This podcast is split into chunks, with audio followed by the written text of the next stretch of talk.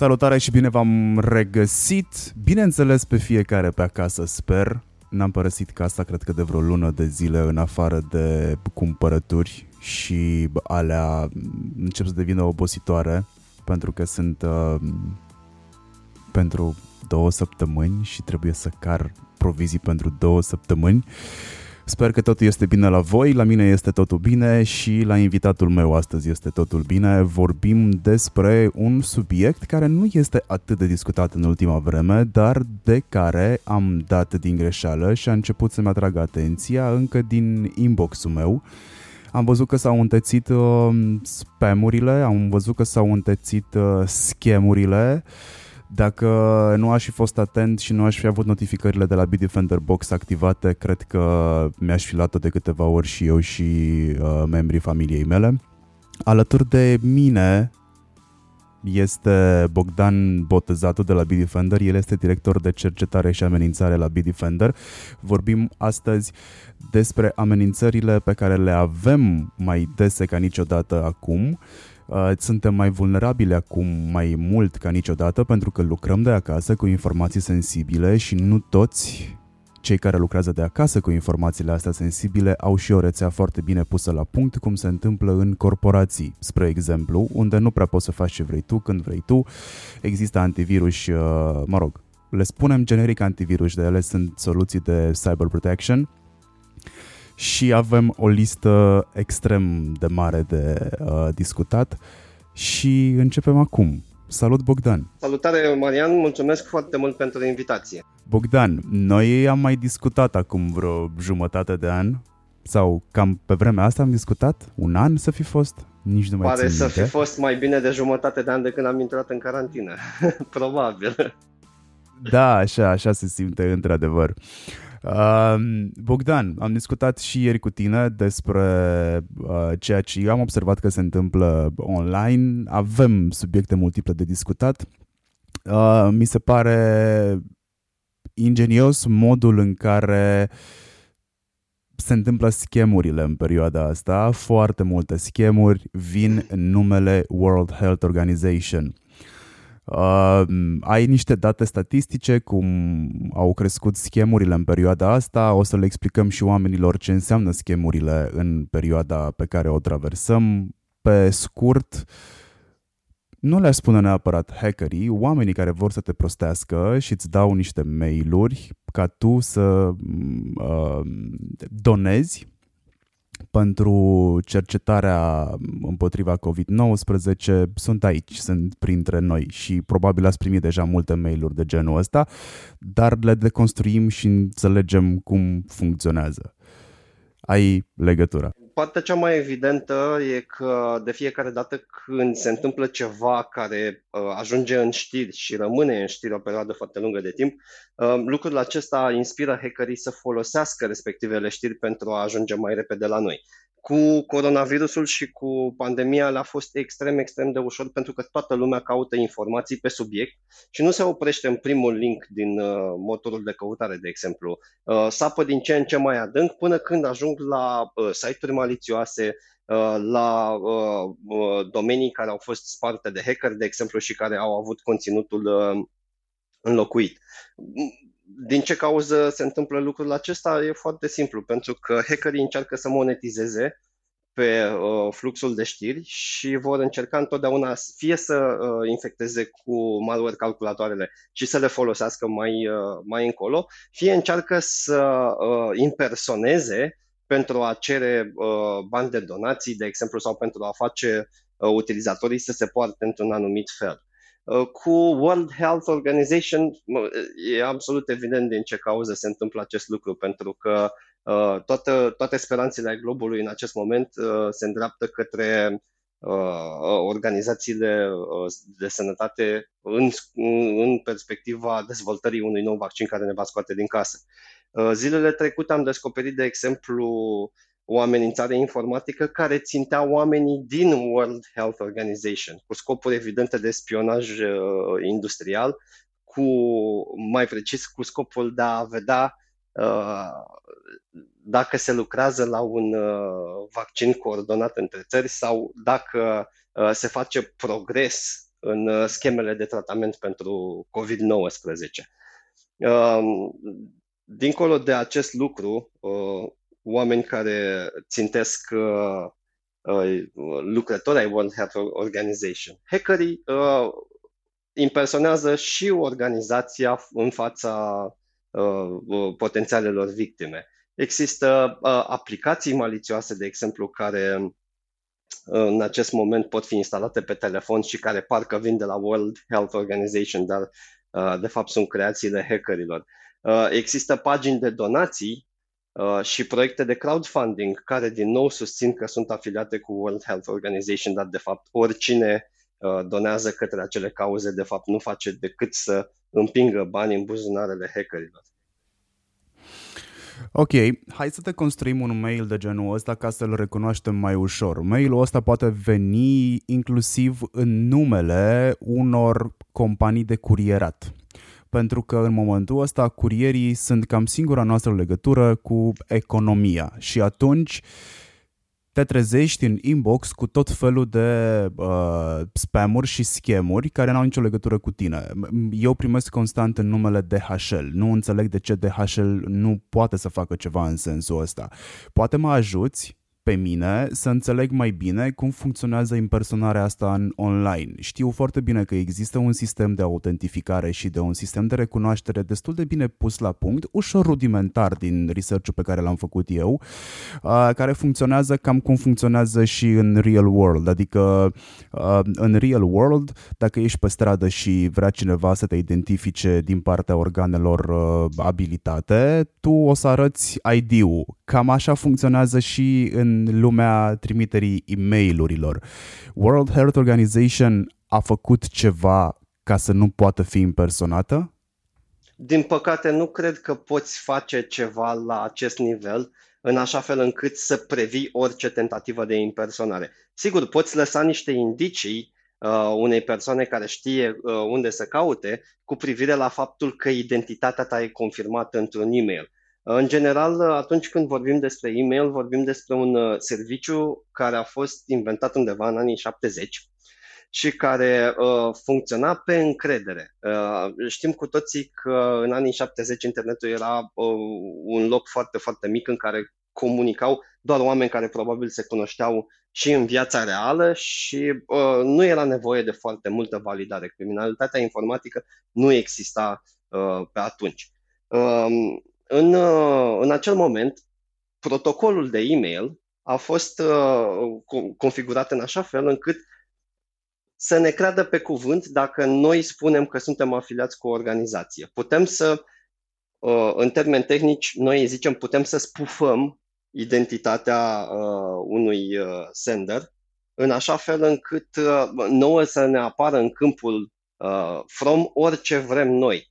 Uh, sigur, unele, unele uh, servicii de e-mail uh, verifică dacă noi avem o semnătură asupra domeniului care să ne confirme identitatea, dar acest lucru este opțional. Mai rău chiar, majoritatea organizațiilor își trimit în acest moment mesajele prin soluții de e-mail marketing, prin sisteme specializate care nu, ne, nu aparțin neapărat organizației, așa că validările acestea sunt aproape imposibile. Uh, singurul lucru care ne ajută să validăm este uh, o scanare ochiometrică uh, și testul plauzabilității. Ne uităm la mesaj și zicem e cam plin de greșeli sau e foarte implauzibil ca acești indivizi să, să vină la mine în mod legal pentru că nu au adresa mea de e-mail sau nu am avut niciodată contact cu ei și să, să, ne, să ne ferim strict ochiometric. Uh, de cele mai multe ori, o soluție de securitate poate face diferența între uh, mesajele trimise legitim și mesajele uh, trimise de impersonatori, dar din punct de vedere vizual e foarte greu să faci diferența.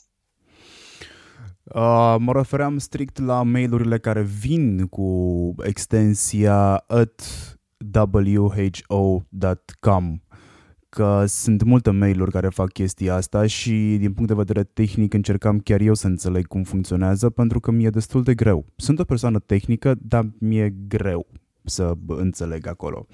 Uh, cert este că se întâmplă și chiar dacă primiți mail-uri, cei care ne ascultați de la World Health Organization, ar trebui să vă puneți întrebarea dacă ați avut vreodată legătură cu uh, site-ul respectiv și de unde au ajuns ei să vă trimită vouă mail-urile astea și cu ce scop. First of all, ar trebui toată lumea să țină minte că organizațiile astea sau companiile, pentru că și companiile în momentul ăsta sunt, uh, uh, sunt victime colaterale ale astfel ale acestor practici, Uh, nimeni nu cere să dai un click pe link, nimeni nu cere să faci donații, nimeni nu cere să te autentifici cu datele tale personale și așa mai departe. Uh, și da, uite, mi se pare foarte bun uh, testul plauzabilității, te uiți la topică, te uiți dacă cuvintele sunt corect scrise, practic, dacă ai experiență de vânzare și cumpărare pe OLX, cam știi la ce să te uiți. Bun. Um, cum arată linkurile astea suspecte pe care le primești în mail? Că o să ajungem și la partea cu fișierele, pentru că fișierele sunt foarte fiși în perioada asta. Linkurile par extrem de uh, legitime atunci când te uiți la corpul fișierului, dar uh, îți dai seama că ceva e în neregulă imediat uh, ce îți muți cursorul peste, peste ele, pentru că jos, în bara browserului, de obicei ni se, uh, ni, ni se afișează linkul adevărat, cel uh, care este uh, suprapus peste textul pe care îl vedem noi. Uh, în general, uh, respectivele linkuri nu au nicio treabă cu uh, domeniile adreselor de e-mail de la care ne vine nou mesajul. Aceste linkuri sunt, de fapt, linkuri către site-uri compromise în care hackerii au instalat deja malware sau exploit kit-uri care ne profilează browserul și încearcă să ne livreze Uh, ceva malware care să ne compromită calculatorul. Deci, uh, uh, mare atenție dacă linkul pe care îl vedem noi nu corespunde cu ceea ce vedem atunci când punem mouse-ul peste, peste linkul respectiv. Mare atenție la linkurile care trec prin servicii de URL shortening, pentru că hackerii folosesc acest lucru în așa fel încât să-și deghizeze linkul final. Uh, mare atenție dacă ne sare antivirusul atunci când uh, uh, urmăm un astfel de link. Nu încercați niciodată să închideți soluția de securitate dacă uh, vă zice că a identificat o problemă, pentru că cel mai probabil soluția de securitate are dreptate și uh, voi vă înșelați. Dar cum faci să te protejezi de linkurile astea sau să le miroși de pe telefon? Că pe telefon nu ai slide over.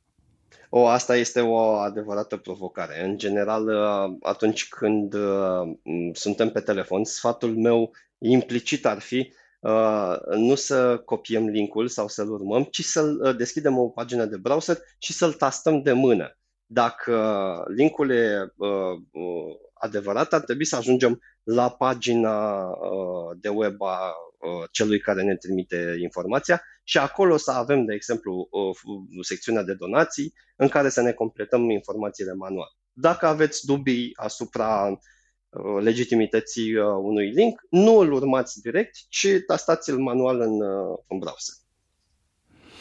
Ajută la ceva dacă noi primim mail-urile astea în numele unor companii sau unor organizații, ONG-uri, guverne și așa mai departe, să atenționăm autoritățile de fapt? Da, sigur, pentru că uh, de obicei, chiar dacă nu pot face foarte, foarte multe lucruri pentru a bloca campaniile acestea, uh, majoritatea organizațiilor vor pune pe site uh, notificări cu privire la faptul că sunt conștienți că cineva le impersonează identitatea cu scopul de a-și, de a-și păcăli clienții și uh, eventual vor comunica uh, mai larg uh, celor cu care au avut contact înainte uh, ca să știe la ce să se aștepte. E o situație pe care băncile o au, de exemplu, ca protocol de foarte multă uh, vreme. Uh, băncile păstrează o pagină uh, de internet pe, pe site-ul lor în care uh, documentează uh, atacurile de tip phishing pe care, pe care ei le-au identificat sau pe care utilizatorii lor le-au uh, identificat. E foarte simplu. Atunci când uh, cineva are dubii, să verifice pe uh, pagina respectivei companii și să vadă dacă uh, mesajul respectiv face parte dintr-o campanie cunoscută de spam. Ok, am ajuns la bănci. Foarte multe plăți, mult mai multe ca acum o lună, se fac online. Cam asta e economia în prezent. La ce ar trebui să fiu atent în momentul în care fac plăți, atât de pe laptop cât și pe, de, pe device-ul mobil, că e el telefon smartphone sau că e tabletă? A, asta e o adevărată artă. Uh, facem cu adevărat foarte, foarte multe plăți în, în ultima vreme. Trebuie să fim, în schimb, atenți cui facem respectivele plăți. Uh, trebuie ca, înainte de a efectua orice plată, să ne asigurăm de 2, 3, 4, 5 ori că trimitem bani uh, persoanei sau uh, serviciului uh, pe care noi îl dorim. De foarte multe ori hackerii, de exemplu, impersonează organizații de caritate și trimit, uh, trimit conturi care nu sunt uh, asociate cu respectiva organizație. Dacă noi facem o donație, de exemplu, uh, folosind o platformă de e-banking unde numele e numele unui așa zis împuternicit și numărul de cont nu e asociat cu respectiva organizație, am pierdut banii, i-am trimis la, la hacker și va fi aproape imposibil pentru noi să disputăm tranzacția respectivă cu banca dacă ne prindem mai târziu că am făcut o greșeală. Deci, înainte, sfatul numărul 0 ar fi să verificăm uh, uh, dacă uh, persoana căreia îi trimitem noi chiar, chiar e afiliată cu organizația respectivă. Al doilea, al doilea lucru la care ar trebui să ne uităm foarte bine e dacă pagina prin care plătim e securizată cu HTTPS. Pare ciudat că în anul 2020 încă aducem în discuție uh, acest lucru, dar din experiența mea de cumpărător am avut ocazia să văd cel puțin două servicii uh, de genul acesta care nu foloseau HTTPS. Pur și simplu trimiteau informațiile legate de card în, uh, în plan, în, uh, în text necriptat, de la mine de pe calculator către uh, serverele băncii. Când uh, o pagină web nu are protocol HTTPS setat, eu văd în browser not secure sau not secure are legătură cu altceva? Nu, uh, ni se afișează în, uh, uh în browser faptul că uh, serviciul respectiv este not secure și uh, soluțiile de securitate, sau cel puțin soluțiile noastre de securitate, vor încerca să, blo- să blocheze activ trimiterea de, uh, de informații către, către pagina respectivă.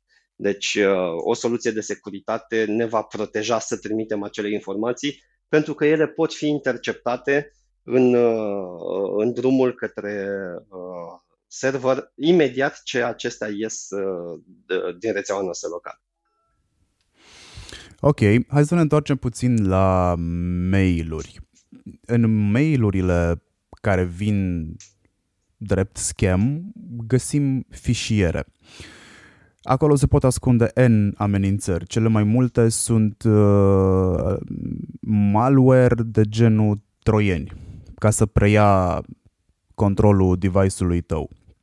Așa se pot ascunde în PDF-uri, în fotografii banale, în fișiere Word, cam cum îți dai seama că ceva e fishy? E destul de dificil pentru că hackerii uh, uh, și-au dat seama că trimisul de documente în, uh, în format executabil uh, nu mai funcționează. Majoritatea furnizorilor de uh, servicii de e-mail nu mai primesc executabile ca atașamente și au început să deghizeze respectivele formate în, uh, în, în alte tipuri de atașamente, cum ar fi arhive în care se află un uh, format executabil. Foarte popular cu așa zisele servicii de curierat de care menționai mai înainte. Uh, totdeauna când uh, primești un astfel de mesaj, o să vezi că ai o arhivă cu nota ta de livrare, punct zip sau punct rar. Dacă deschizi respectivul document, în schimb, înăuntru e un fișier executabil cu o iconiță de PDF care păcălește vizitatorii. Un alt format foarte popular e formatul uh, PDF. Uh, de fapt, înăuntru chiar există un, uh, un document PDF doar că acest document conține ceva cod care ne exploatează clientul de readerul nostru de PDF. Mai există fișiere Word la fel, care au macrouri înăuntru, practic niște macro comenzi care instruiește aplicația să descarce uh, și să execute ceva uh, de pe un server de la distanță. Mai nou, în schimb, uh, hackerii uh, uh, și-au diversificat portofoliul cu fișiere JavaScript. Uh, fișierele JavaScript sunt extrem de mici, sunt uh, text, se execută în browser și pot fi folosite pentru a descărca tot felul de minuni de pe internet. Uh, primul lucru pe care vreau să-l subliniez aici este că fișierele .js, JavaScript-urile, sunt uh, în general uh, acceptate de toți, toți furnizorii de e-mail. În al doilea rând, e un format destul de nou și utilizatorul nu are încă antrenamentul să-l asocieze cu ceva potențial malițios. Și în al treilea rând, este un format foarte puternic care îi permite hackerului să execute uh, cod pe calculatorul nostru dacă dăm click pe așa ceva. Ok.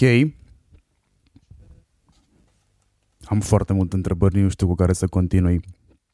Ziceam mai devreme de aplicații că trebuie să fim foarte atenți la aplicațiile pe care le descărcăm în perioada asta, la aplicațiile pe care le descarcă copiii noștri în perioada asta dacă nu avem acasă un sistem de securitate cum eu folosesc cu succes de foarte multă vreme, folosesc Bitdefender Box-ul și sunt foarte happy, spunem dacă când vine vorba de Android, ar trebui să fiu mai circumspect ca părinte decât atunci când am un iOS. O, cu siguranță. Uh, um, Androidul are una, una dintre marile avantaje și în același timp dezavantaje ale Uh, sistemului de operare Android de faptul că e extrem de versatil. Ne permite să uh, instalăm aplicații chiar și uh, din afara magazinului de aplicații autorizat de vendor, care e de obicei Google Play Store. Mm, acest lucru este foarte benefic pentru utilizatorii, de exemplu, care nu au acces la un Play Store, cum ar fi cei din China. Dar în același timp ne supune pe noi, cei care avem acces la, la store, unor uh, riscuri considerabile. Unul la mână că se mai întâmplă ca uh, cei care validează aplicațiile înainte de a intra în Play Store să mai, uh, să mai și greșească și să autorizeze aplicații care sunt potențial malițioase. Și asta o zic pentru că, istoric vorbind, am, uh, am găsit probabil mii de aplicații până acum uh, uh pe Play Store care erau infectate și doi la mână e că ne permite să, nouă sau copiilor noștri, să trecem de uh, mecanismele de securitate ale sistemului de operare și să instalăm ce vrem noi dacă suntem convinși că acel lucru merită. Și zilele trecute tratam uh, punctual un, uh, un astfel de subiect. Uh, nu știu dacă, de fapt, uh, nu știu dacă ascultătorii noștri uh, sunt conștienți ce se întâmplă în, uh, person, în peisajul uh, școlilor din România. Tu sigur știi majoritatea copiilor care stau acum acasă își continuă lecțiile pe o platformă extrem de populară, numită Zoom. Zoom a apărut în România cam de nicăieri și a devenit numărul 1 în videoconferință imediat după ce copiii au, au început să o folosească. Foarte multe aplicații care arată ca Zoom au început să apară pe internet cu uh, linkuri. Descarcă aplicația Zoom de aici. Dacă o descarci, uh, nu vei avea parte de o experiență foarte bună pentru că aplicația respectivă este uh, injectată cu cod malițios de către hackeri și uh, codul uh, respectiv începe să se execute imediat ce pornești uh, aplicația. Uh, în cel mai bun caz primești uh, reclame și hackerii vor face uh, doar bani de pe seama ta în cel mai rău caz, uh, aplicația va încerca să-ți ruteze telefonul și uh, va încerca apoi să-ți uh, fure date de contact și credențiale stocate în, în celelalte aplicații. Ai zis de Zoom. Hai să dăm Zoom pe Zoom și să discutăm puțin despre problemele care au fost semnalate în ultima perioadă vis-a-vis de aplicația asta foarte populară în, în, în prezent. Eu am o întrebare dacă problemele semnalate sunt de securitate sau de privacy, pentru că e o diferență destul de mare între privacy și security. Uh, primul, primul lucru pe care l-am făcut în momentul în care am auzit că, ok, Zoom nu este safe, am, am râs așa ironic, adică, băi, e o aplicație din China. Când ați văzut voi aplicații din China criptate end-to-end? Și cu atât mai greu faci o criptare end-to-end unei aplicații care face video conference. N-ai cum să faci, e aproape imposibil. Exact, exact. Dar uh, ciudat, așa a fost marketată, ca o aplicație securizată uh, care criptează informațiile de la un capăt la altul, deși acest lucru este teoretic imposibil în, uh, în toate aplicațiile care se bazează pe sentimentul acesta de real-time, uh, unde corecția de erori nu se poate face altfel decât prin intervenția utilizatorului. Cu celebrul alo, mă aude toată lumea sau mai repetă o dată că Uh, nu te-am auzit. În schimb, uh, faptul că cineva i-a pus, uh, i-a pus mesajul criptat end-to-end dă oarecum o falsă iluzie de securitate. Și acest lucru nu e ok, mai ales atunci când folosești aplicația respectivă ca să discuți strategie, business, planificare pentru afacerea ta sau atunci când ții un curs online cu copii, uh, majoritatea fiind uh, uh, minori și pe care riști să-i expui mai apoi la internet. A doua problemă pe care toată lumea a semnalat-o și care continuă să-și producă efecte și astăzi e faptul că Zoom se bazează pe un, un model de invitații Uh, pentru cei care știu uh, linkul uh, către conferință. Deci ai putea, teoretic, dacă știi linkul către conferință, ai putea să intri în respectiva conferință și să participi ca și cum ai fi fost un invitat legitim. De foarte, de foarte multe ori aceste informații au fost expuse în, în conversații publice și zilele trecute, dacă căutai uh, uh, linkuri uh, către conferințe pe, uh, pe Zoom undeva pe un motorul tău favorit de căutare, ai fi avut câteva mii de conferințe expuse în clar la care puteai să, să participi dacă voiai. Uh, acest lucru mi se pare uh, destul de rău pe partea de privacy, tocmai din perspectiva faptului că uh, principalii consumatori sunt acum uh, copiii, iar uh, ca părinte nu aș vrea ca uh, uh, prezența copilului meu într-o uh, lecție să ajungă o chestie publică pe, pe internet din, din motive evidente. E, cred eu că este important de menționat că Zoom are un model de business bazat pe cloud. De asta Zoom este în stare să susțină un, o cantitate atât de mare de trafic de date simultan, pentru că se bazează pe de altă parte pe serviciile Amazon de uh, cloud computing și va lua spațiu în servere și va lua putere de procesare din serverele Amazon atât cât este nevoie de asta funcționează și de asta este pe de altă parte greu să faci și chiptare end-to-end. Nu? Sunt exact, acolo. Exact. Da. Deci ar trebui să le luăm logic.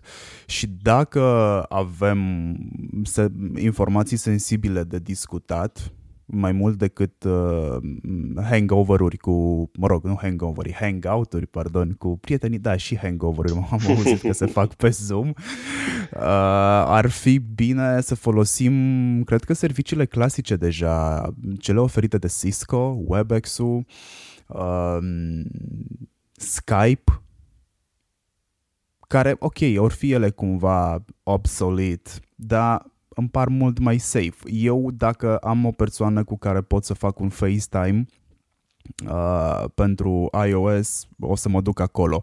Nici măcar... Uh, nici măcar modulul de video de la WhatsApp nu mi se pare safe, tocmai din motivul criptării end-to-end al videoului.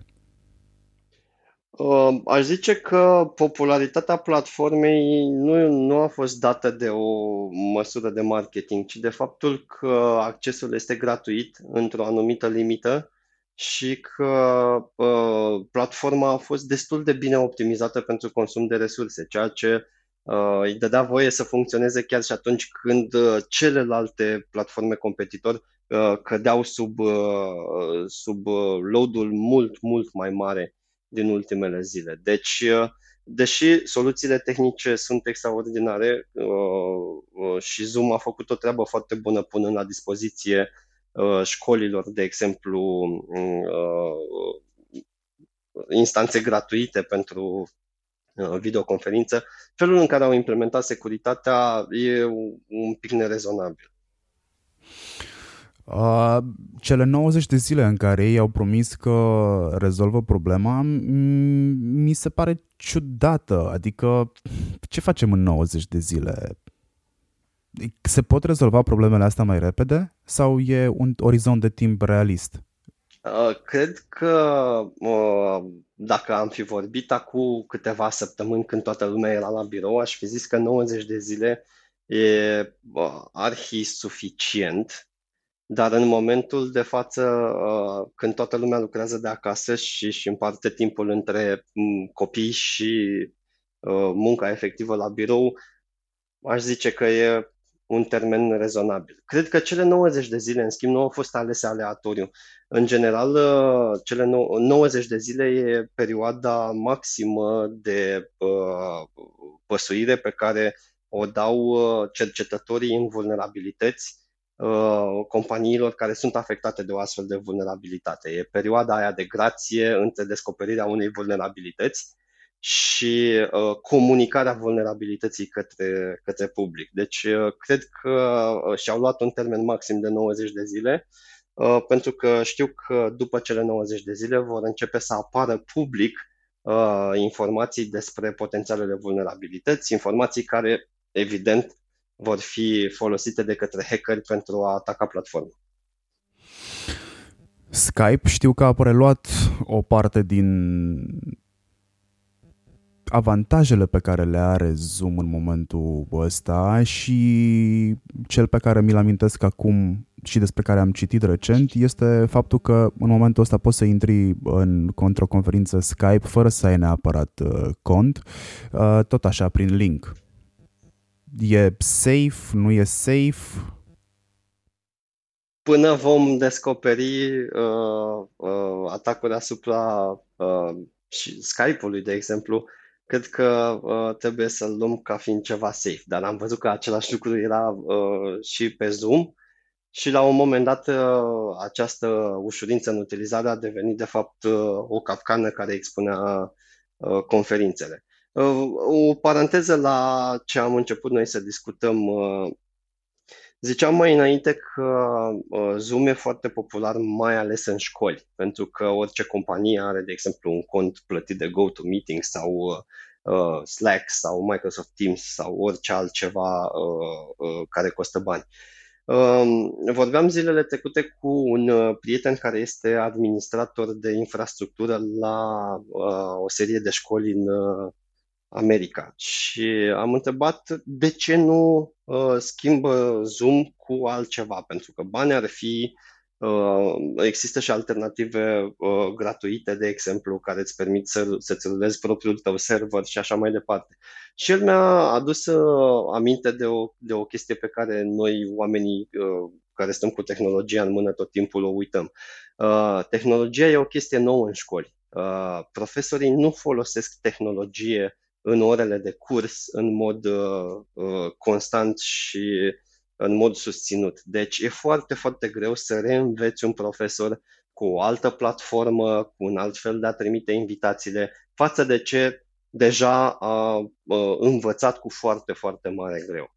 Deci e foarte greu să schimbi obiceiurile din, uh, din sala de clasă, dat fiind faptul că uh, profesorii nu au nici susținere de la un departament uh, uh, de IT, uh, nu au nici resursele necesare să învețe în timp foarte scurt o altă tehnologie.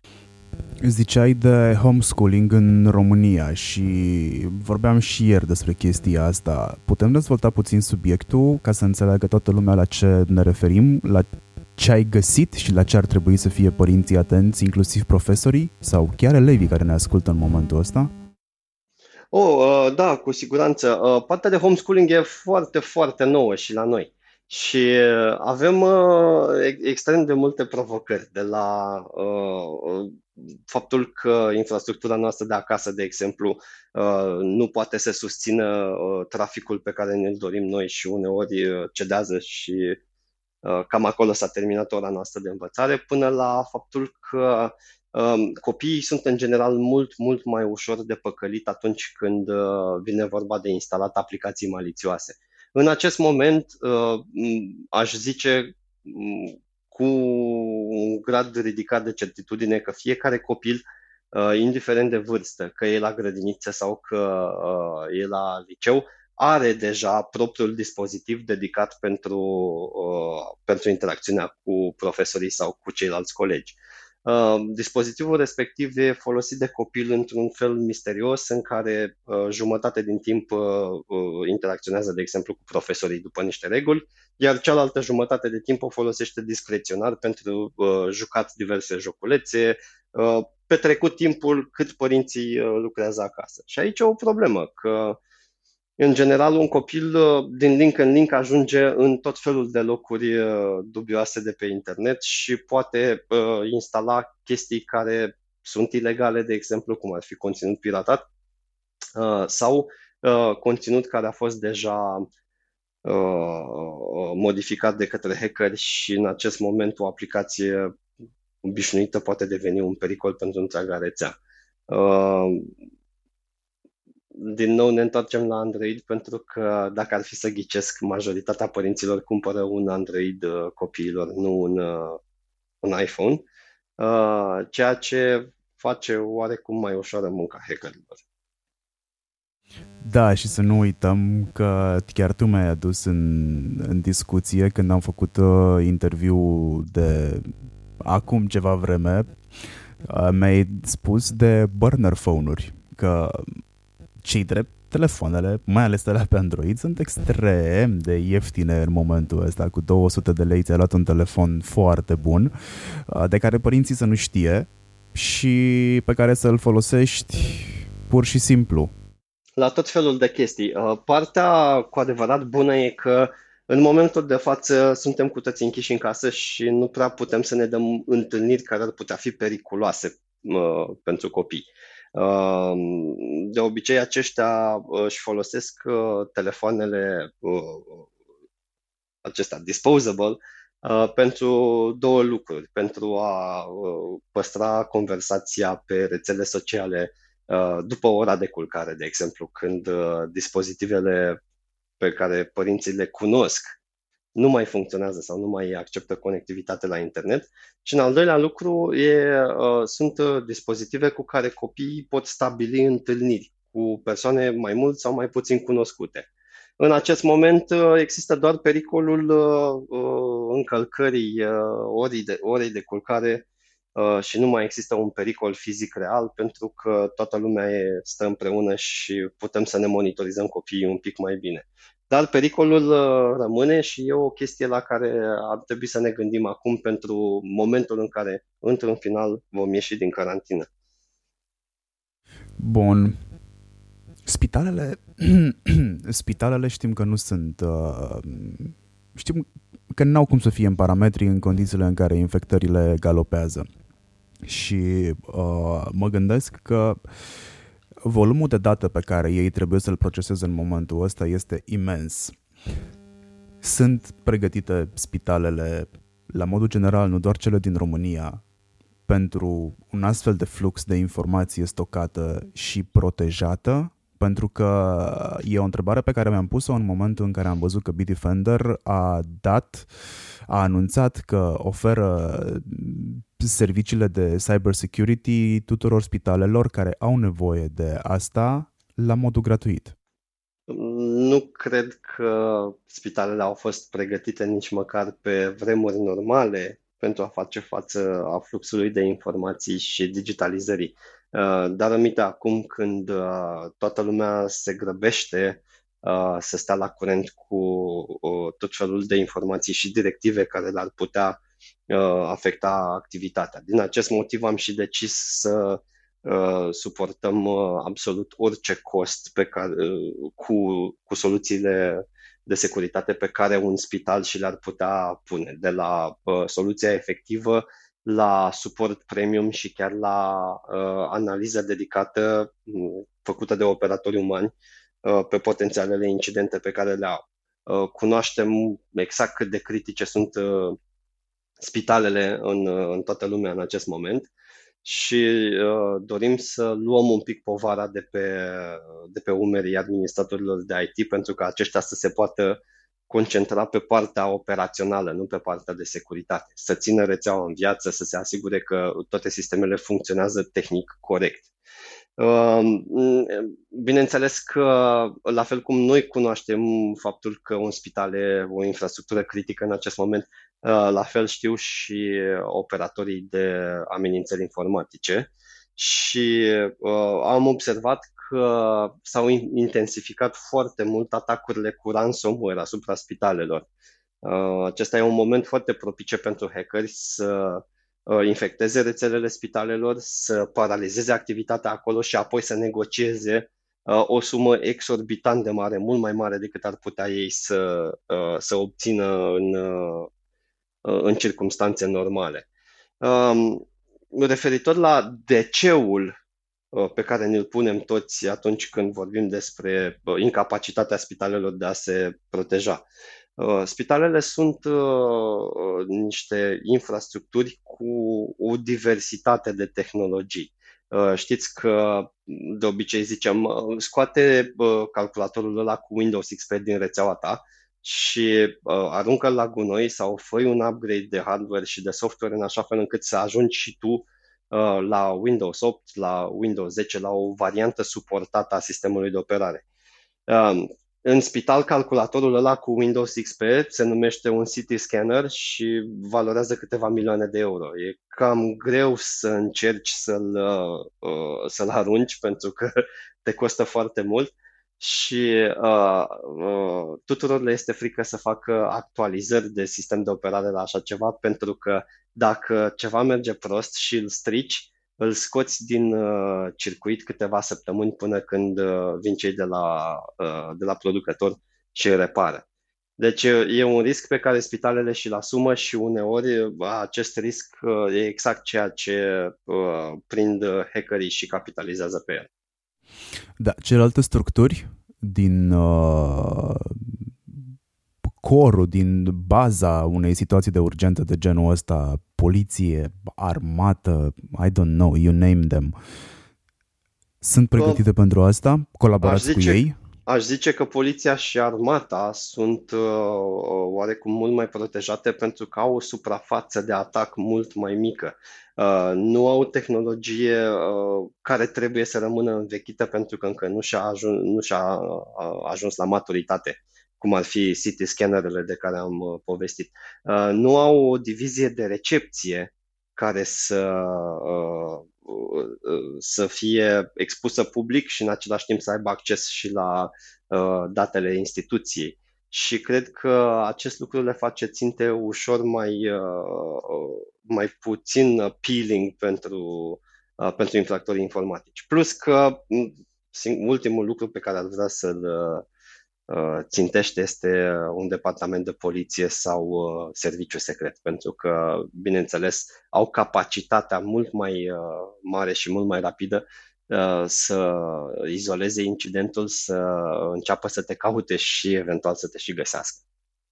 Uh, la voi pe hotforsecurity.bdefender.com am citit uh, faptul că NASA, spre exemplu, are din ce în ce mai multe atacuri. Care e scopul lor?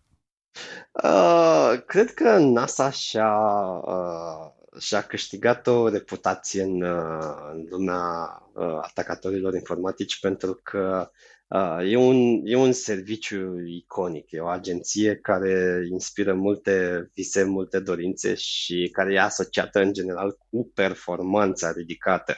Și atunci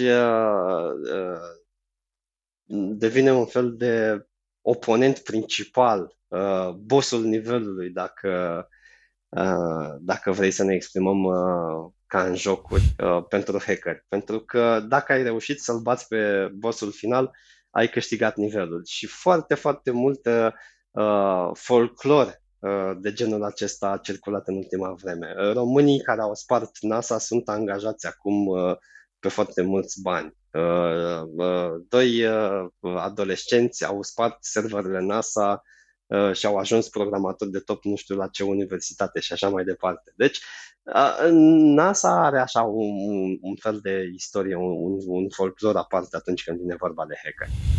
Am înțeles. Tot la voi pe, tot la voi pe site, pe hotforsecurity.bdefender.com am citit că um, Europolul și poliția din Singapore a arestat niște suspecți pentru care uh, au găsit, ar fi găsit dovezi că spală vreo 6 milioane de euro uh, într-o schemă bazată pe pandemie. Cum? Uh, în general, cred că uh, majoritatea atacatorilor informatici au o problemă uriașă. Faptul că atunci când fac bani digital, uh, sunt, sunt forțați să scoată banii ei în cash într-un fel anume.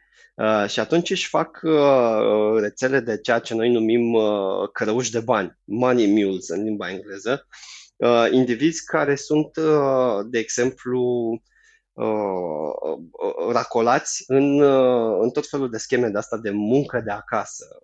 Ți se promite faptul că ești angajat de o companie serioasă care are sediu în Statele Unite și tu trebuie să le fii asistentul lor financiar. Practic să primești bani de la clienți și să-i plătești în conturile unor furnizori.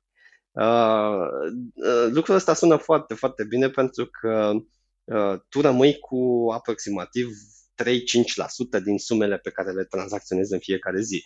Uh, și oamenii zic, bă, e perfect pentru, uh, pentru tipul ăsta de, uh, de muncă. Mi-am pierdut uh, jobul din cauza faptului că afacerea mea a dat faliment. Pot să lucrez de acasă, primesc o sumă uh, ca lumea de bani care mă va ține uh, destul de viabil pe perioada pandemiei hai să o facem. Și se trezesc că de fapt primesc bani uh, din fraudă pe care trebuie să îi spele mai departe până, până când aceștia ajung în siguranță la atacatori informatici. Și 6 milioane, sincer, mi se pare așa o estimare conservativă pentru că uh, piața de fraudă financiară e undeva în jur la câteva miliarde bune. Ok. Hai să povestim despre SMS-uri, pentru că și SMS-urile în perioada asta se întețesc uh, și ele intră la categoria mesaje nesolicitate. Dacă nu au fost solicitate, cu linkuri cu îndemnuri, avem parte inclusiv de social hacking, cred că mult mai rafinat în perioada asta și nici nu trebuie să faci foarte mare efort să faci social hacking acum, pentru că nivelul emoțional al oamenilor este la cel mai, nici nu știu dacă este la cel mai înalt nivel sau la cel mai jos nivel, că nu știu unde ar trebui să-l plasez pe scară. Bună observație. Uh, cum, uh, cum zicea cineva, un amic foarte bun de-al meu, Uh, vreau, să, uh, vreau să vorbesc cu oricine în momentul de față pentru că am 30 de zile de când stau în casă. Întreabă-mă orice și îți spun. Uh, inclusiv parolele mele de la diverse conturi. Probabil. Nu? E, partea asta de social hacking e într-adevăr ușor mai rafinată în acest moment pentru că interacțiunile fizice sunt destul de limitate Uh, avem foarte mult timp pe care îl petrecem uh, în casă și singurul nostru contact cu lumea de afară e tehnologia. Și uh, bineînțeles că există tot felul de indivizi care încearcă să să zicem, să socializeze cu noi un pic mai mult decât am vrea noi să socializeze cu noi. Și menționai SMS-uri. Da, mesageria scurtă de pe, pe text sau pe instant messaging poate fi un vector important de atac pentru că soluțiile de securitate pe telefoane sunt adoptate destul, destul de puțin, undeva până în 30%. Uh, amenințările informatice de tip phishing sunt foarte greu de detectat pe un ecran mic și e perfect. Uh, funcționează foarte bine. Primești un mesaj de la cineva, are un link, uh, dai click pe respectivul link pentru că pare că te duce pe o pagină interesantă, se cere un login acolo, Uh, te autentifici cu adresa ta de e-mail sau uh, cu contul tău social și îți dai seama că ți-au furat uh, hackerii parola de la rețeaua socială, de fapt. Uh, o problemă, cred eu, aici este faptul că nimeni nu consideră telefonul ca fiind un calculator și ar trebui să depășim momentul Nokia 3310 sau momentul walkie-talkie sau momentul două tuburi de medicamente legate cu ață între ele. exact, exact. E, uh, e un, orice telefon mobil e o platformă extrem, extrem de uh, potentă și uh, eu, eu i-aș da un pic mai mult credit Uh, decât unui calculator. Uh, cei din generația veche încă se mai uită uh, la, la telefonul mobil ca la ceva cu care interacționezi doar prin voce și eventual text, nu ca la un calculator fully fledged. Din potrivă, e, mai, e mult mai tare decât un calculator, pentru că, spre deosebire de un desktop, să zicem, un, un telefon mobil are senzori, are un GPS, Uh, care poate fi monitorizat de la distanță, uh, are uh, cameră, are microfon cu, cu și prin care poți fi spionat cu foarte, foarte mare ușurință. Troienii care îți permit să faci o astfel de chestie, să spionezi indivizi, sunt disponibili la liber pe internet. Nu trebuie foarte mare Uh, știință sau uh, performanță ca să poți să manipulezi o aplicație, să injectezi codul respectiv uh, și să infectezi telefonul cuiva. După care vei avea 24 din 7 ore acces la respectivul telefon și la senzorii acestuia. E incredibil de nesofisticat și incredibil de periculos.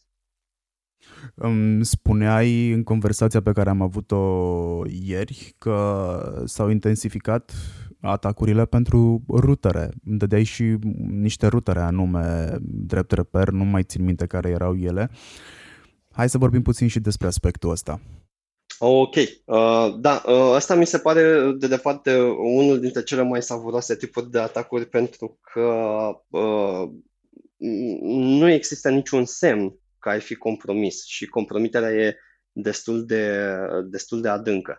Uh, practic, uh, să-ți descriu puțin uh, ce s-a întâmplat. În ultimele zile am, am observat o creștere a unor atacuri asupra unor modele de router, printre care Linksys cu prevalență.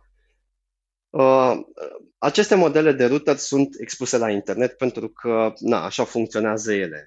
Au o uh, interfață care ne conectează cu uh, operatorul nostru de uh, uh, internet și o interfață uh, care e legată la dispozitivele din casa noastră.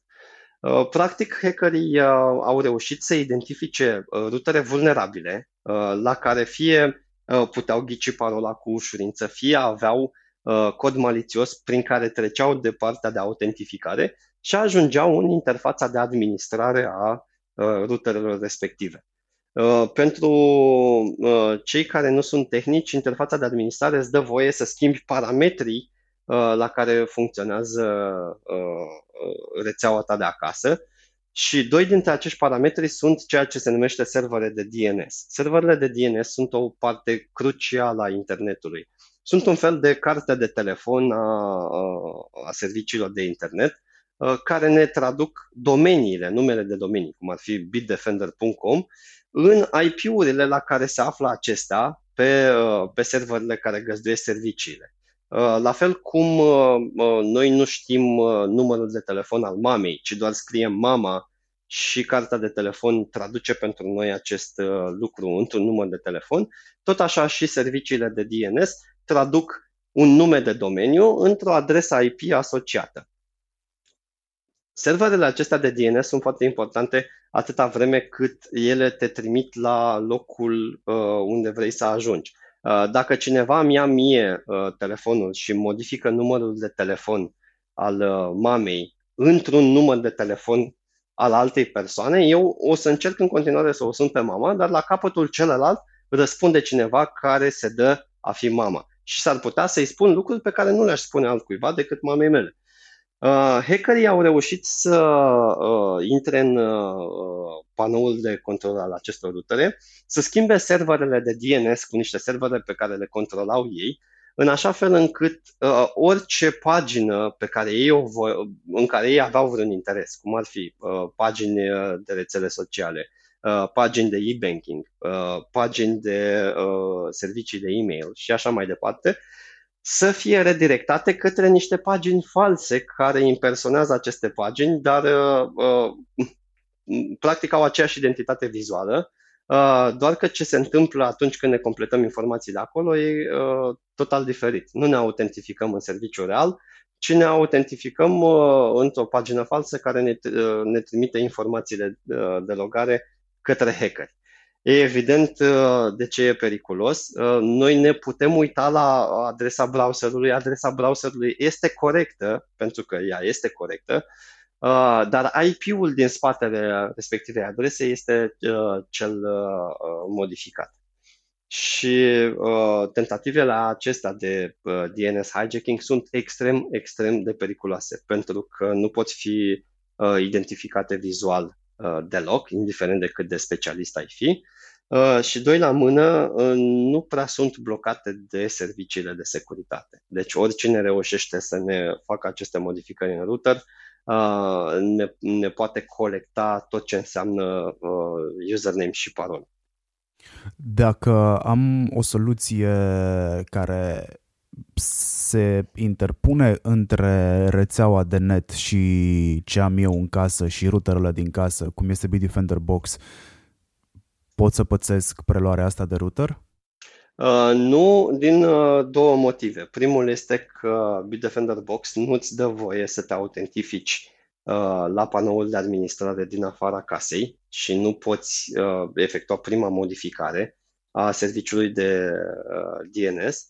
Uh, și în al doilea rând, uh, orice uh, modificare în zona de DNS o faci, Uh, are o verificare uh, prealabilă de securitate, să vadă dacă serverele de DNS uh, sunt servere genuine sau dacă sunt folosite în, în astfel de campanii. Atacurile de DNS nu sunt ceva nou și atunci când am gândit Bitdefender Box, am gândit și acest lucru în, în context. De exemplu, în 2011 a fost un. Um, în 2011 situația cu uh, changerele acestea de DNS era atât de serioasă încât uh, aproximativ 4 milioane de, de clienți uh, uh, din lume au fost infectați cu un, uh, un DNS changer. Uh, a fost nevoie de intervenția FBI-ului uh, și de vreo 2 ani jumătate uh, de uh, curățat calculatoare din jurul lumii uh, pentru ca FBI să poată demantela mm, această rețea de, de hacking. Dacă preiei routerul, îți expui și portofelele virtuale sau aplicațiile care îți rețin parolele by default, cele pe care le ai în mai nou orice sistem de operare? Uh, nu by default, dar există o tehnică pe care hackerii o folosesc atunci când uh, uh, vor să preia mai multe informații uh, decât username-urile și parolele. Uh, de exemplu, acești indivizi care sunt în spatele uh, schemului despre care am vorbit verificau dacă utilizatorul descarcă ceva aplicație și atunci când observau că mm, userul descarcă un fișier executabil, înlocuiau respectivul fișier executabil cu ceva ce noi numim information stealer, un tip de malware pe care îl instalezi pe calculator și acesta începe să-ți, să-ți fure informații pe care tu le-ai salvat în browser. Carduri de credit, parole, eventual portofele de monedă digitală, bitcoin sau, sau orice altceva mai ai asociat cu criptomonedă. Bun, am o întrebare pe care mi-am amintit-o acum. Am observat în ultima perioadă, și nu neapărat în ultima perioadă, însemnând perioada de când avem COVID-19 sau de când am intrat noi în aproximativ lockdown, pe grupurile de specialitate uh, de social media manager, de uh, public relations specialist sau de marketeri, observ constant că oamenii se plâng că le-au fost preluate pagini, conturi de social media, conturi de eduri și așa mai departe. În mare parte vorbim despre conturile de Facebook. Oamenii nu își explică cum se întâmplă asta. Am avut o situație în care încercam să fac un, nu știu, debugging sau debunking uh, uh, unei situații cu o persoană care pățise asta și îmi zicea că avea inclusiv uh, two-step authentication, că mm, își pusese cam tot la capitolul securitate în ordine. Și n-am avut o explicație pentru preluarea paginii. Ai tu o explicație? Știi cum se oh, întâmplă? Da, bineînțeles. Uh, avem, uh, avem ceva istoric cu grupare informatică care se numește Scranos. Uh, am descoperit-o undeva la începutul anului 2019. Um, e o echipă de operatori din, uh, din China, din câte putem noi să zicem, care uh, folosesc malware și un malware destul de avansat, care infectează calculatoare obișnuite și care fură nu numai date de autentificare, ci și acele cookie-uri, fragmente micuțe de text care îi spun unui server că noi suntem deja autentificați și că nu ar mai trebui să ne ceară numele de utilizator și parola. Oricine deține acel cookie uh, poate să și-l planteze în browser, iar browserul când va verifica dacă trebuie să ne afișeze uh, pagina de login, va vedea că noi deja am trecut prin pagina de login și ne invită direct în cont. Chestia aceasta uh, funcționează chiar și atunci când ai al doilea factor de autentificare, pentru că platforma te vede că deja ai trecut de tot procesul de autentificare, inclusiv de uh, cel de-al doilea factor. Deci ai acces uh, nerestricționat la tot ce înseamnă pagină. Și de acolo hackerii uh, uh, fac diverse lucruri. Primul, primul ar fi să uh, îi dea afară pe cei care administrează pagina și să preia controlul exclusiv.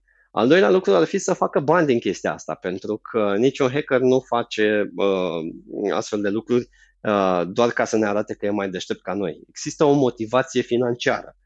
Uh, vorbeam despre faptul că gruparea activează în China. Uh, se pare că această grupare e specializată în uh, creșterea de uh, influencer peste noapte. Uh, practic ei folosesc paginile pe care le-au compromis Uh, pentru a da uh, like-uri, uh, de exemplu, sau a urmări uh, alte pagini ale unor uh, indivizi care vor să-și crească influența pe rețele sociale în schimbul unei sume de bani. Practic, cumpărat de like-uri și de follower pe, uh, pe pagini.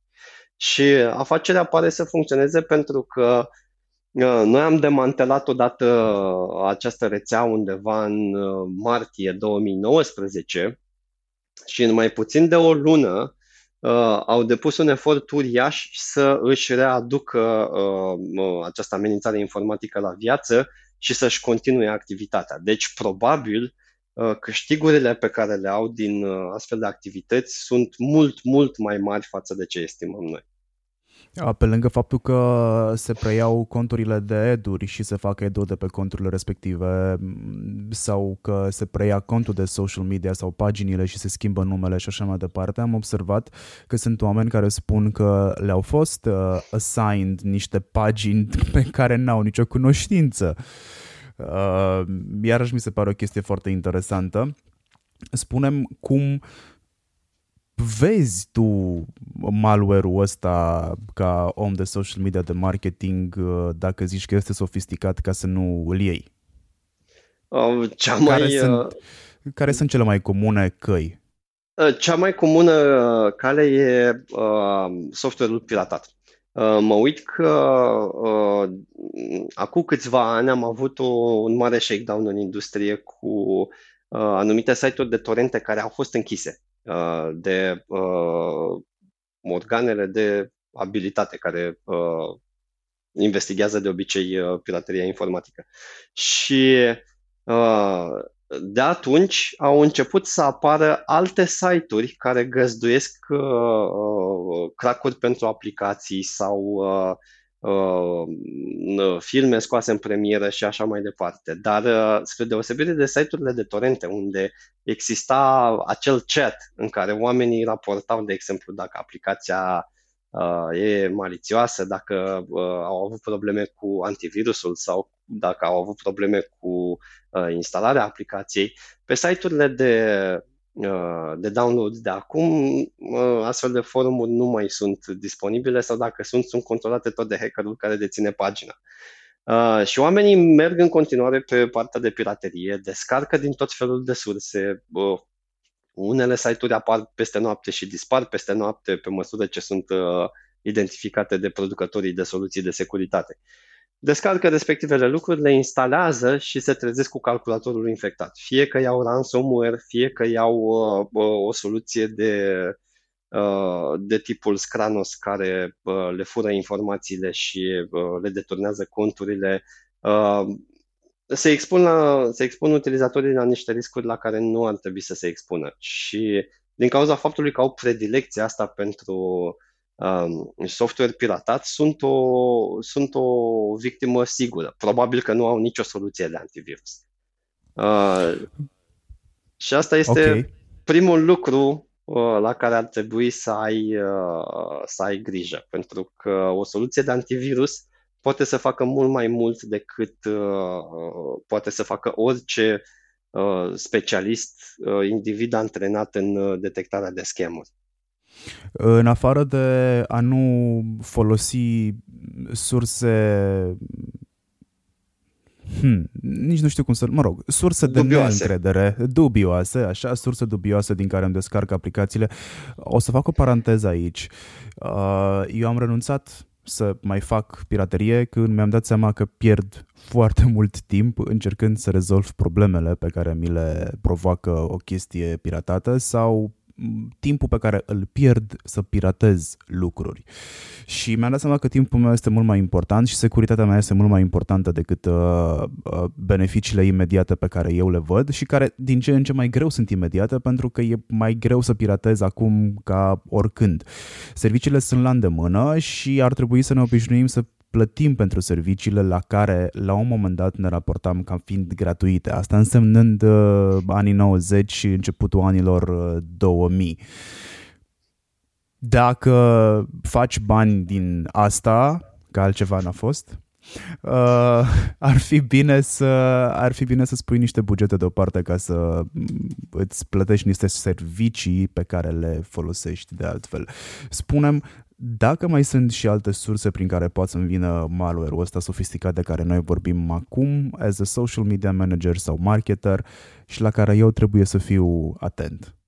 Dincolo de uh, descărcarea din uh, aceste locuri dubioase, uh, o aplicație malware poate să vină pe foarte, foarte multe canale. Uh, cel mai frecvent o găsim uh, în, uh, în spam pe e-mail. Și dacă suntem indivizi care reprezintă o companie, de exemplu, și interacționăm frecvent cu oameni pe care nu-i cunoaștem, există șansele ca la un moment dat să dăm, uh, să dăm click pe un mail care pare destul de legitim, care are un atașament uh, destul de inocent, cum vă uh, povesteam despre fișierele JavaScript, de exemplu, din la început, um, care să descarce un astfel de malware pe calculator și în lipsa unei soluții de securitate să nici să nu ne dăm seama Uh, când ne-a luat uh, accesul la conturi.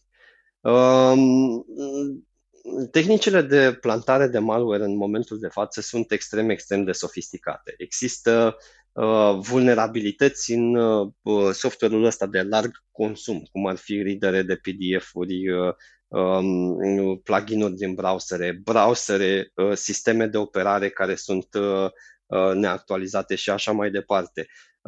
Tot menționam chestia asta că o soluție de securitate ne, ne ajută foarte mult. Și o menționez nu pentru că îmi servește mie uh, ca agenda, pentru că, da, bineînțeles, lucrăm la o companie de securitate și uh, ne promovăm uh, marfa. Dar uh, tehnicile de atac au devenit atât de sofisticate încât uh, de cele mai multe ori utilizatorul nici nu trebuie să intervină uh, pentru a fi lovit de, de malware și uh, uh, pentru a fi infectat.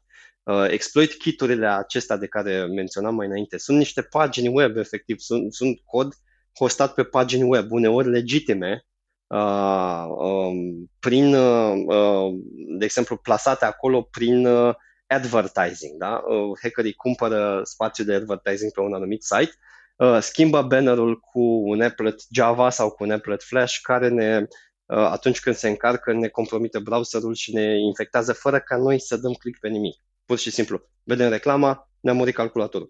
Uh, în aceste situații, pur și simplu nu prea ai ce să faci fără uh, uh, tehnici de protecție automatizată. E foarte, foarte simplu acum să compromiți un calculator.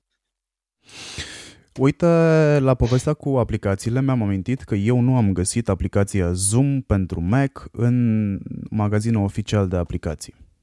A trebuit să-l descarc de la ei de pe site. M-am uitat de 5 ori să fiu sigur că ăla este site-ul lor, am descărcat-o, am dat acces cu strângere de inimă sistemului, nu mi-am luat-o, am și metode de securitate și cumva mă bazez pe ele.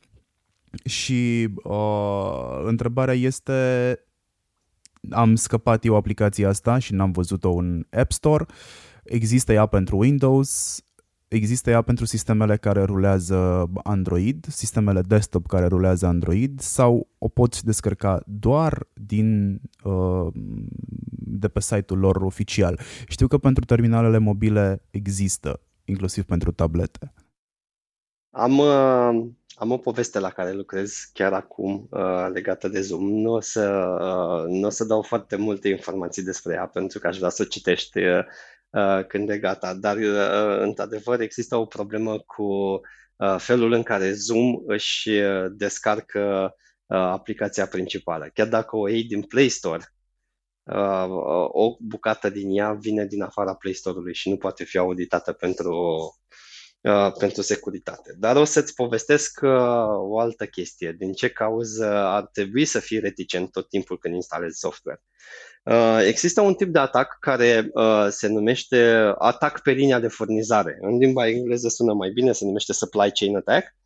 Uh, și e, în general, uh, un, un tip de atac care nu te țintește pe tine, consumatorul final, ci țintește compania care produce uh, uh o aplicație. Uh, practic, hackerii ajung în infrastructura companiei, injectează cod în aplicațiile, în, în, în aplicațiile pe care aceștia le, dezol, le dezvoltă, în codul surs al aplicației, iar atunci când compania vine cu un update, cu o, uh, cu o nouă versiune de software și așa mai departe, livrează fără să-și dea seama și componentele injectate în uh, respectiva aplicație. Uh, au fost nenumărate cazuri care au dus la uh, niște infecții fenomenale. Cea mai uh, recentă e cea Uh, pe care am, uh, pe care am documentat-o în 2017, cred, cu uh, un, un soft de contabilitate din Ucraina, care a plasat ransomware pe,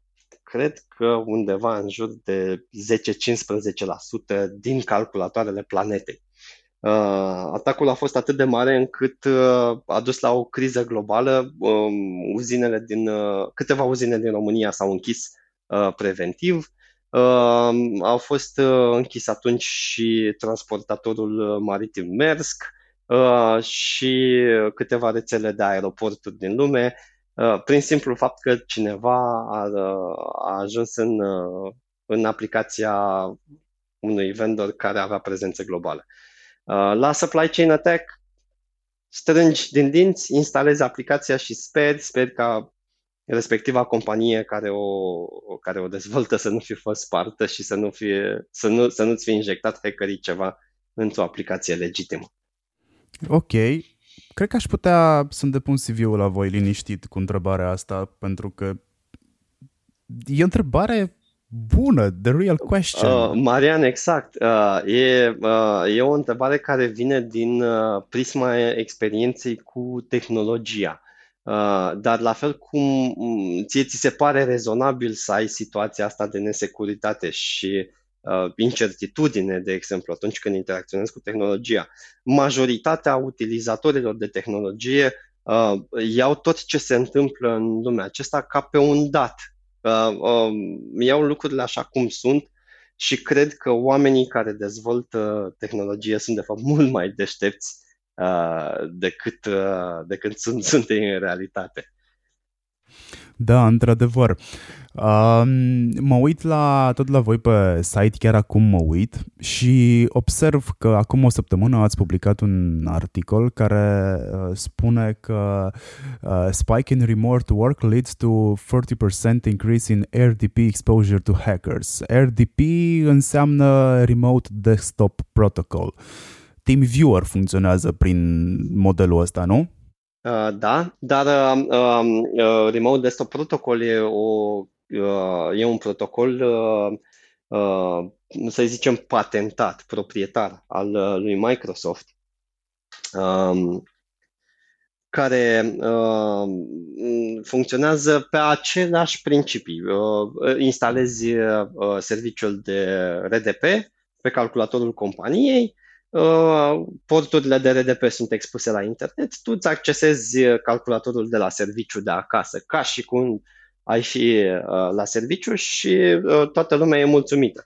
Problema este că începând de anul trecut, hackerii au început să intensifice atacurile asupra acestui protocol RDP. Uh, unul la mână pentru că au, uh, au fost câteva situații în care hackerii au descoperit vulnerabilități în protocol. Puteai practic să te autentifici în, uh, în calculatoarele cu RDP activat fără să știi numele de utilizator și parola. Foloseai un hack micuț și erai autentificat în rețea. Al doilea lucru este că hackerii au început să caute uh, conturi uh, furate uh, disponibile de vânzare pe uh, ceea ce noi numim dark web, pe uh, internetul ascuns. Uh, aceste uh, conturi sunt furate de uh, mici malware care uh, sunt lăsați în companie din greșeală de, de oameni. Uh, sunt uh, conturile acestea aperiate și validate, apoi vândute oricui vrea acces în uh, companie. Și uneori fiecare vin și spun am nevoie de acces, de conturi valide ca să-mi iau acces într-o bancă sau am nevoie să, de conturi într-o altă verticală, nu știu, în spitale sau și așa mai departe. Și uh, celelalte grupări de hacker care se ocupă de furtul de credențiale, efectiv, uh, au, au liste cu, um, cu conturi în funcție de unde lucrează respectivii oameni. Din ce cauză folosesc uh, aceste atacuri cu RDP?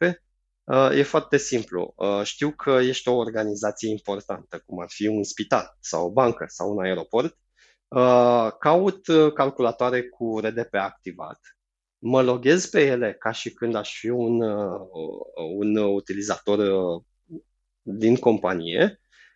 Rulez o aplicație malware de obicei ransomware pe calculatorul respectiv. Calculatorul respectiv se infectează și aplicația ransomware începe să infecteze celelalte calculatoare uh, din rețea folosind diverse vulnerabilități uh, care îi permit să funcționeze ca un vierme.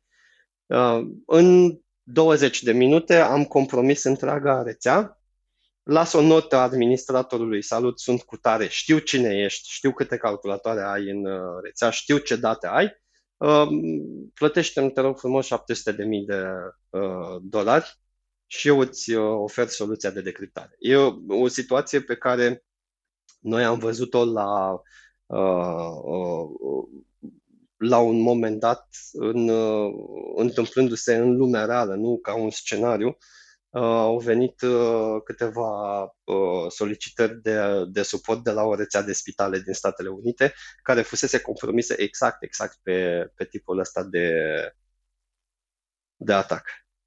Ca să, ca să înțeleagă cei care ne ascultă cam cât de serioasă e povestea asta și hackerii nu au limite și nu au nici frică de altfel, Uh, tocmai mă uit uh, la un articol în care se povestește despre faptul că scammerii au targetat inclusiv uh, trupele americane cu un test fake de COVID-19.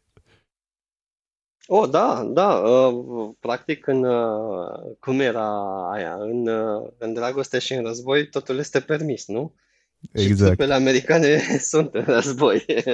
Uh, surprinzător uh, că uh, atacurile acestea informatice nu, nu prea țin cont de mm, nu știu, prestanța sau importanța persoanei atacate. Fie că ești un individ obișnuit, fie că ești armata americană, fie că ești un nas de spitale, hackerii te tratează absolut la fel, ca o, o entitate de pe urma căreia poți să faci bani.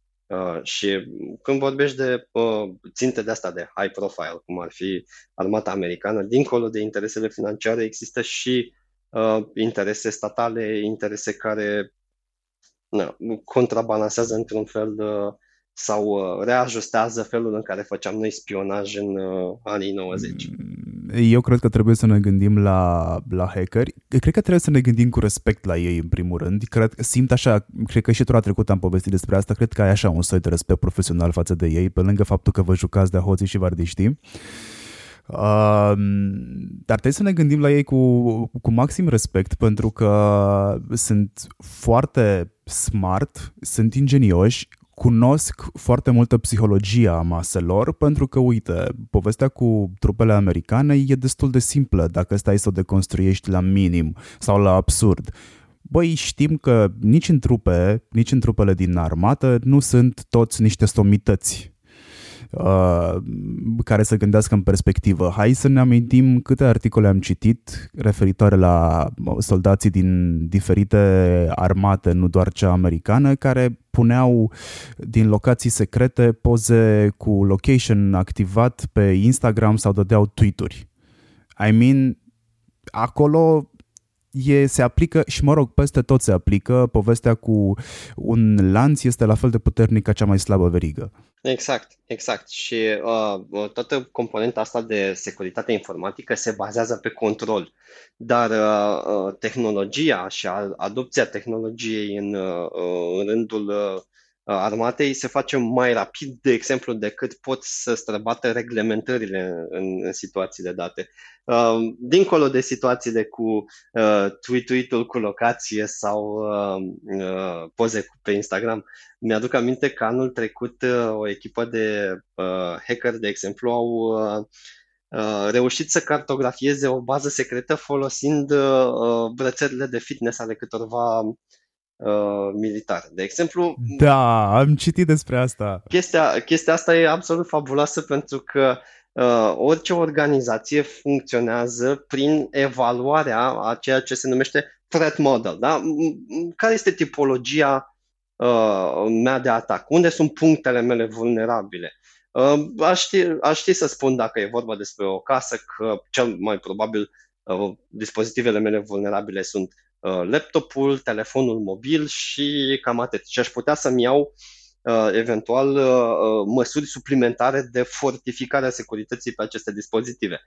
La fel, în armată, de exemplu, probabil cineva care evaluează un astfel de threat model ar putea zice, da, mă interesează să nu-mi expun niciodată rachetele nucleare sau rețele de control ale armelor sau Uh, serverele unde ținem date clasificate. Dar nimeni nu s-a gândit vreodată că un punct vulnerabil ar fi o brățară de fitness, pentru că probabil unul la mână nici măcar nu sunt declarate respectivele dispozitive și doi la mână hackerii sunt de obicei cu un pas înainte.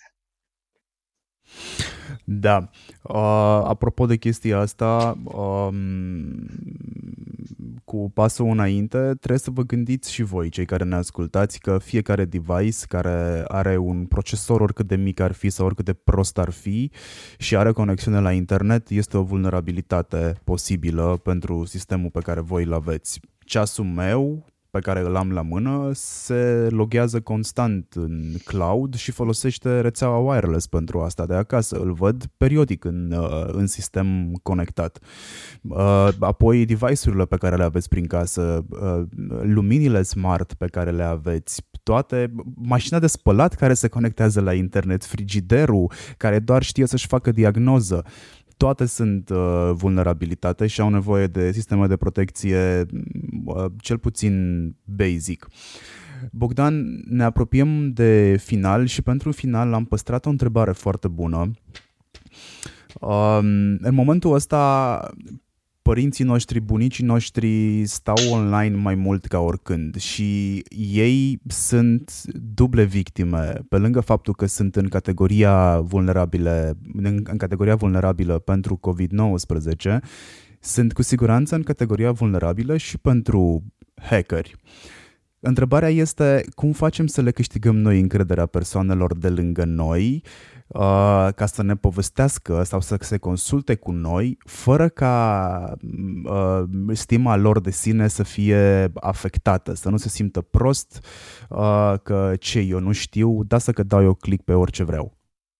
Uh, cred că trebuie să avem o anumită discuție legată, la, uh, legate de practicile de securitate informatică. Uh, cum fac eu, uh, pentru că și eu sunt uh, posesorul la un, unor părinți uh, care nu au mare tangență cu componenta tehnică. Uh, e să uh, investighez transparent ceea ce uh, este raportat în rețea ca fiind comportament malițios. Mi-ai spus că tu folosești un box acasă. Ai mei folosesc un box la ei acasă. Respectiva soluție de securitate îmi raportează mie de fiecare dată când unul din dispozitivele pe care le folosesc ai mei întâmpină anumite probleme, pagini de phishing, uh, uh, site-uri de fake news, de exemplu, uh, uh, aplicații malițioase și așa mai departe. Uh, faptul că dispozitivele respective sunt asociate în uh, box cu unul din părinți uh, mă ajută să am discuția aia cu, cu fiecare în parte. Practic, în momentul în care văd că uh, numărul de uh, atacuri raportate e semnificativ, îi sun și întreb ce faci, ce încerci să faci, dăm, dăm voie să înțeleg cum te expui ca să-ți spun ce să nu mai faci. Uh, și de obicei sunt așa uimiți părinții pentru că zic, da, eu nu voiam decât să uh, verific articolul ăla legat de cum ne impactează uh, noile decizii uh, uh, punctul de pensie sau uh, chestii de genul ăsta la care nu ți-ai, nu ți-ai imaginat niciodată că e periculos. Și atunci îi explici părintele de unde a venit respectiva, uh, uh, respectiva pagină, linkul pe care l-ai accesat. Și eu să zic că, păi, uh, uh, de pe pagina de rețea socială a lui prietenul X. Ai o, ai o discuție cu ei prin care le, uh, le zici unul la mână, Uh, nu credeți tot ce vedeți și nu urmați linkuri orbește. Uh, doi la mână, uh, fiți foarte atenți că dacă vă sare soluția de securitate odată, nu mai încercați să o deschideți a doua oară. E o, e o discuție destul de incomodă pentru că este probabil unul din puținele momente în care noi ne învățăm părinții ce să facă și noi suntem cu un pas înaintea lor, ceea ce e ușor nenatural. Uh, dar um, în același timp aș zice că e o conversație care merită ținută pentru că uh, părinții au nevoie de ajutor acolo și uh, părinții se încred că există cineva care să-i ghideze tehnologic pentru că își recunosc lipsa de, de capacitate în, în domeniul acesta. Deci okay. nu, vă, nu vă fie frică să discutați chestia asta cu părinții, pentru că nu ori să o ia uh, personal și nu o să o ia ca pe o invazie de intimitate. Dar e o lecție de viață pe care le-o dați și pe care o să o țină minte în viitor. Ok. Uh, mi-am încercuit eu SMS-urile pe agenda pe care îmi notez lucrurile pe care le discut cu tine și unde fac observațiile și mi-am amintit că aș vrea să discut cu cineva vizat despre povestea cu SMS-urile în lanțul de two-factor authentication. Eu, din documentarea pe care am făcut-o, am înțeles foarte repede și foarte simplu că numerele de telefon nu au fost niciodată concepute pentru a fi folosite în a menține securitatea unui sistem. Pot fi foarte ușor hăcuite. Hai să explicăm de ce pot fi foarte ușor hăcuite și de ce aici contează social hacking-ul mai mult ca oricând. No, e o întrebare extrem, extrem de validă. Uh, să vă dau un pic de context. În, în general, uh, uh, partea de two-factor se face pe un, un dispozitiv precum un telefon sau precum un token. Tokenurile sunt scumpe și nu toată lumea vrea să care un astfel de dispozitiv, așa că componenta naturală care ne-a mai rămas e telefonul. Telefonul poate primi un al doilea factor prin SMS, uh, poate primi un al doilea factor prin e-mail și poate primi uh, un al doilea factor printr-o aplicație, un autentificator. În uh, viața reală, cel mai simplu este să-l primim prin, prin SMS. Dar acest lucru ne expune un pic, mai ales atunci când suntem o persoană cu prezență publică, cum ai fi tu, Marian, pentru că sunt sigur că pot să-ți aflu numărul tău de telefon foarte ușor, mai ales dacă e înregistrat uh, uh, ca număr de companie sau dacă îl ai uh, trecut ca număr de telefon într-o rețea socială. Um, atacurile de, care vizează telefoanele, de exemplu, sunt atacuri care se bazează pe portarea cartelei dintr-o rețea în alta. Uh, e un proces anevoios pentru că uh, trebuie să uh, fie să îți aplici tactici de inginerie socială către o persoană de suport din, din lanțul operatorului tău de telefonie, exact. Sau uh, uh, trebuie să ai o persoană pe care să o cunoști care lucrează deja la, uh, la operatorul respectiv de telefonie, un insider care să te ajute să, să faci respectiva portare. Um, prin portare înțeleg faptul că oricine îți poate lua numărul de telefon dacă are uh, autorizația necesară din sistem și îl poate uh, muta pe o altă cartelă SIM uh, doar știind uh, anumite informații uh, referitoare la tine. În momentul respectiv, cartela ta se dezactivează, da? telefonul arată că nu mai primește semnal de la operator iar eu, hackerul, uh, voi uh, avea numărul tău de telefon pe noua cartelă. Cu numărul respectiv de telefon poți să îți uh, resetezi parole, de exemplu, la servicii de e-banking sau la clienții de e-mail, de exemplu, și îți pot prelua controlul asupra majorității conturilor. De ce e important? Aparent, lucrul acesta e suficient de complicat încât să nu justifice un atac asupra unei persoane obișnuite. Dar uh, uh, atacurile de genul ăsta au, vi- au vizat în principal uh, posesorii de uh, criptomonede, de exemplu, uh, din uh, boomul Bitcoinului 2017, 2018, 2019. Uh, foarte mulți uh, uh, posesori de criptomonede care aveau canale de YouTube, de exemplu, influenceri, uh, și aveau numărul de telefon la, la vedere, uh, s-au trezit cu uh, SMS, uh, cu, cu SIM-ul portat, cu numărul uh, de telefon pierdut și cu conturile de wallet din, uh, din bănci goale. Deci, sfatul, sfatul industriei în acest moment este să încercăm să folosim cât mai puțin al doilea factor de autentificare prin SMS, pentru că scenariul pe care l-am descris eu este greu, dar nu e imposibil. Și uh, există metode să te trezești cu, cu numărul portat și nu mai poți face absolut nimic. Uh, ceea ce fac eu și uh, majoritatea oamenilor pe care îi cunosc și care sunt conectați cu industria e uh, să uh, luăm al doilea factor de autentificare uh, printr-o aplicație de tip autentificator Uh, o aplicație pe care o găsiți uh, disponibilă pe internet uh, în, în storurile de iOS și Android și care îți oferă un al doilea factor de autentificare bazat pe timp nu primit prin rețea de la, de la platforma pe care vrem să o securizăm. O altă chestie care din păcate costă e un, un dongle hardware, o cheiță USB micuță pe care poți să-ți configurezi cel de-al doilea factor și în momentul în care ți se cere al doilea factor de autentificare, pur și simplu introduci cheița respectivă în portul USB, o atingi ușor și ea îi oferă platformei un one-time password. O aplicație de genul ăsta pe care o puteți găsi foarte ușor, numai puțin să-mi deschid eu telefonul cam mai multe. Este Google Authenticator și cam toate serviciile de stocare de parole LastPass, OnePassword, uh, Dashlane, cam toate au și ele servicii de genul ăsta, aplicații uh, nu sunt apendice pentru că sunt folositoare, sunt aplicații în bundle care te ajută să te autentifici în siguranță.